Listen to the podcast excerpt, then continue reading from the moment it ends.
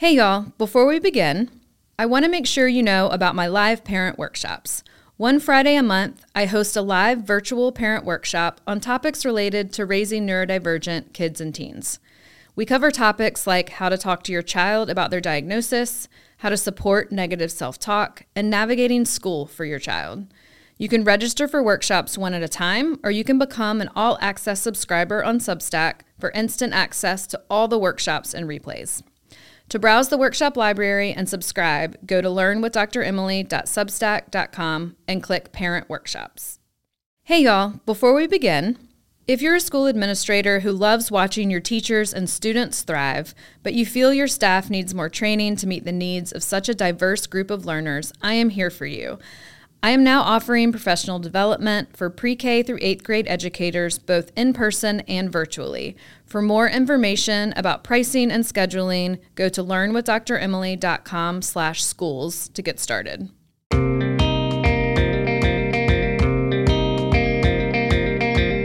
Welcome to Learn with Dr. Emily, the podcast where parents and teachers come together for neurodivergent youth. I'm your host, Dr. Emily King, child psychologist and former school psychologist, and I am on a mission to help everyone understand that nurturing neurodivergent children isn't about changing them, but about changing us. Each week, I share my thoughts on topics related to child development, mental health, parenting, education, and parent teacher collaboration. You can read more on my Substack at learnwithdremily.substack.com or listen here. So let's get started with today's topic.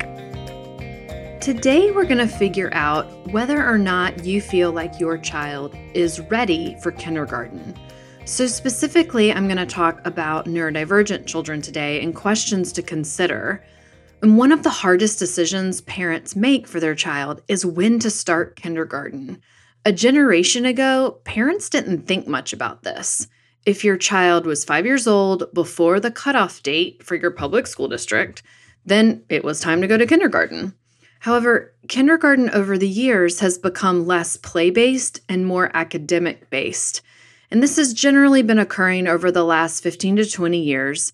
And as we learn more about the importance of a child's ability to self regulate before any learning can happen, parents are starting to think twice about sending their children to kindergarten, especially if they have a history of self regulation, difficulties with impulse control or emotional control, or attention weaknesses that can come along with an autism diagnosis, ADHD, or sensory processing differences.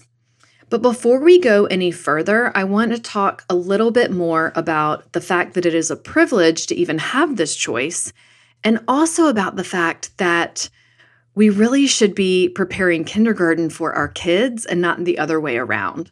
So I'll talk briefly about the latter first. Over the years, as kindergarten has become less play based, I do believe the pendulum is eventually going to swing back in the other direction. There's been a push ever since we've talked more about testing over the last 20 to 30 years to get kids reading earlier. But we know from research that kids' brains learn to read when kids' brains learn to read and not because earlier exposure is going to get them there faster, generally speaking. Some kids are early readers, and that's because their brain is into it and is wired to read at that age. But pushing academics is not the answer, and we're learning more and more about that, as well as the importance of play and making social predictions that can actually make reading comprehension stronger later on because social comprehension has been practiced and experienced more often when kids are four and five. So keep some of those things in mind. There are bigger issues that we have to solve about kindergarten, but today is really just to talk through if you are in a situation where you feel like your child is not ready for the kindergarten that you are touring or the kindergarten that you know is, is available in your area and you're starting to think maybe my child could use another year of growing and developing and practicing really social and emotional skills. The other piece of this I want to address before we get into details is privilege. I want to be clear that being able to even have the choice for an extra year of preschool is a privilege. Some families send their children to kindergarten when they're old enough simply because they need to stop paying for preschool. Some parents need to return to work rather than stay home one more school year with their child. Some school districts only provide services through an individualized education plan or an IEP in the elementary school building. So if your child has turned five by that birthday cutoff in your school district and they're receiving services through an IEP, that might be the only way that your child can continue receiving services is to go ahead and enroll in kindergarten. These are all important questions to ask when you're registering your child for kindergarten at your local elementary school because these details differ by school district. And the last time I checked, there were 16,800 school districts in America, and they all do things slightly differently. So, all of this is to say that for families who can afford to access one more year of preschool or one more year of their child staying home, deciding if this is the right thing to do for your child can be a tough decision. So, what exactly is kindergarten readiness? Kindergarten readiness actually has little to do with a child's ability to sound out words, write their name, or count to 100. Early educators often share that the most helpful skills to have when entering kindergarten are independence, problem solving, and emotional regulation skills. As you can imagine, many parents of young children who have been diagnosed with autism, ADHD, anxiety, or sensory processing differences feel pretty cautious about sending their child to elementary school for these reasons.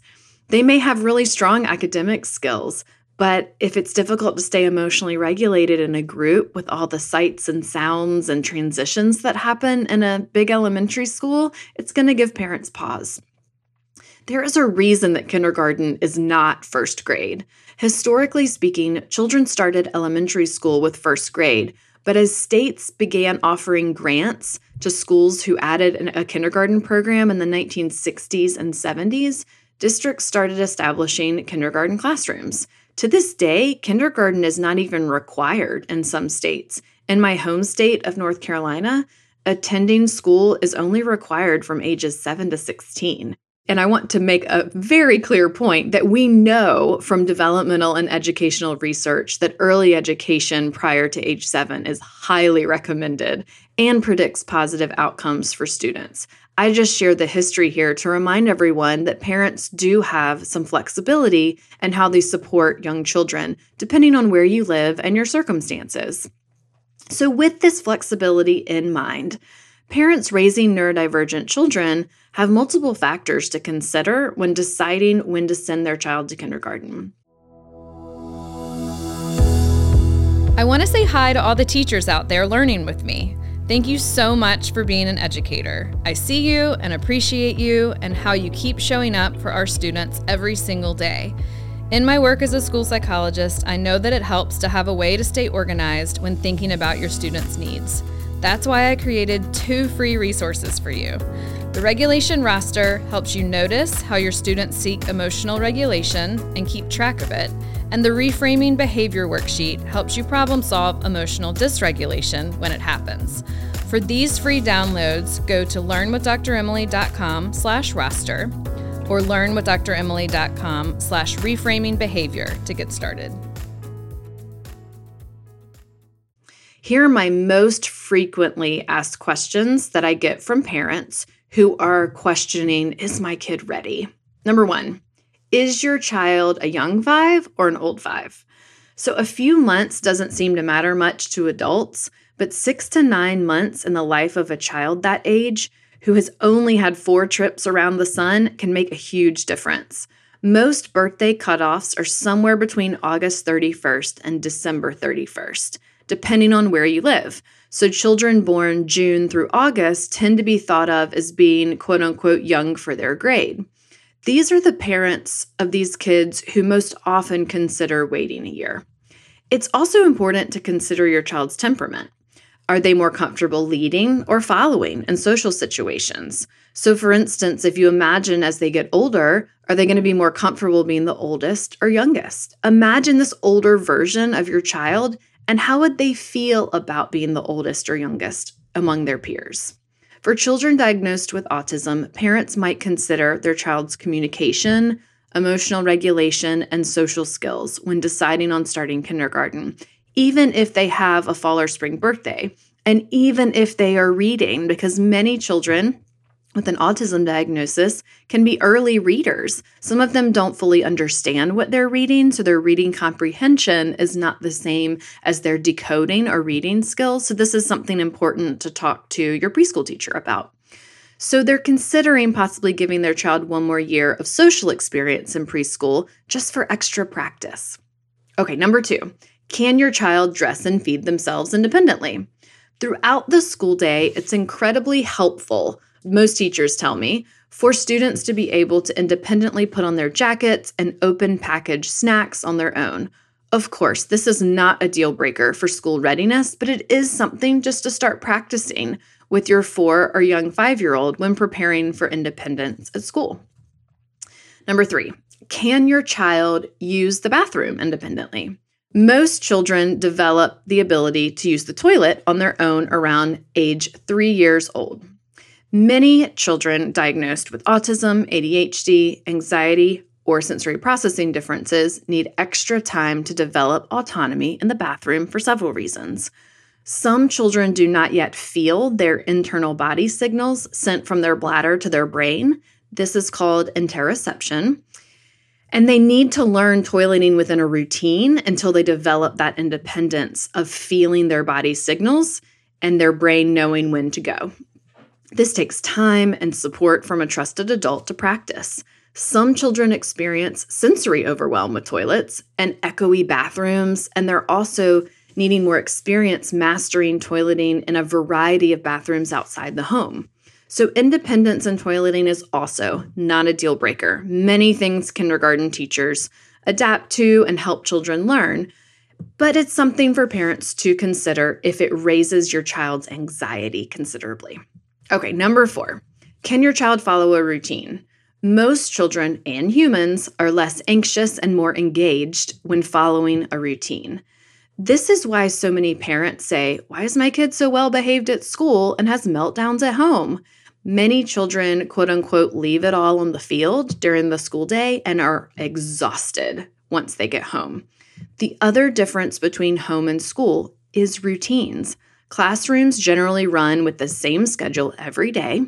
This is comforting to children and necessary for kindergarten teachers to keep everyone emotionally regulated and feeling safe. Children who attend preschool have experience following a routine, but if your child struggles with transitions, this might be a reason you consider another year of practice for them. Children also might just need some support with routines, including visual schedules and social stories to help them understand the why behind the schedule. Why are we going at this time? Why are we ending this activity early, for instance? Okay, number five. How well does your child wait? Okay, let's be honest. No five year old is good at waiting. Don't worry, all kindergarten teachers know this. But what happens when they're asked to wait? Are they able to be given a job to do something while they wait? Do they just need to do a little wiggle dance while they wait in line? Or does their nervous system become so overwhelmed when asked to wait that they become a puddle of emotions on the floor? The ability to wait depends on lots of different skills, including impulse control, delayed gratification, and the understanding of time. Think about when your child has needed to wait and what helps them wait, and share all these ideas with teachers as they're getting to know them. All right, number six, how does your child ask for help?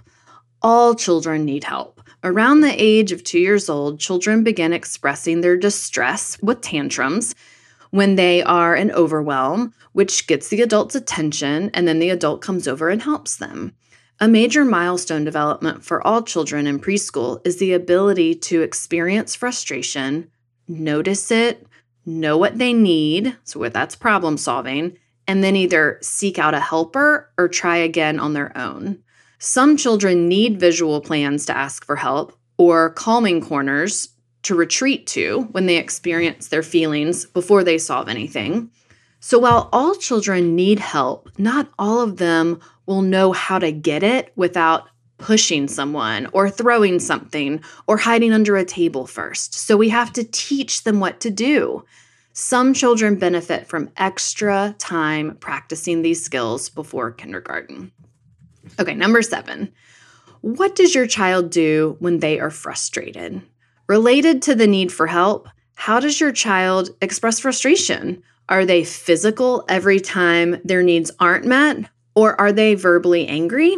The highest state of emotional dysregulation is when we go into fight, where we hit, flight, where we run or hide, or fawn, where we give up or go limp. So we've all seen our kids go limp every now and then, right? That's called fawn. So, with time and supportive limit setting, children learn to control their bodies when they're upset by not getting their way but they may not control their words. So, one step less intense than physical aggression is verbal aggression, such as arguing, negotiating, or name calling. The ultimate goal is to help children use self control when they feel frustration so no one's body or feelings get hurt. In order to support the development of these skills, though, we must teach children how to use that calming space, provide co regulation, validate their feelings, and then problem solve together. Some children have mastered the self regulation milestone by age five, but many children with a diagnosis of autism, ADHD, or anxiety have not. It's important to talk through behavior patterns and emotional triggers with your child's preschool teacher and your child's support team to determine the level of help or support your child might need when expressing frustration in a group classroom like kindergarten. So, the bottom line is if only one or two of these things are currently challenging for your child and they're ready for kindergarten in other ways, supportive accommodations can often be made through a 504 plan or an IEP. However, if you feel your child would benefit from time to mature in many of these areas, you might be considering another year of preschool. If your child has recently been diagnosed with autism, ADHD, anxiety, or sensory processing differences, Kindergarten is just one of many decisions you're making right now. Be sure to talk openly with your child's preschool teachers or care team, including their occupational therapist, speech language pathologist, or any play therapists. These professionals work with lots of four and five year olds, and they will have an opinion for you. That said, this is still a really hard decision, and I want to leave you with confidence. You are going to make the right decision because you're the one who knows the most about your child. If you want to learn more about parenting your neurodivergent child, listen in for more information on my upcoming parenting course, Parenting on Your Own Path.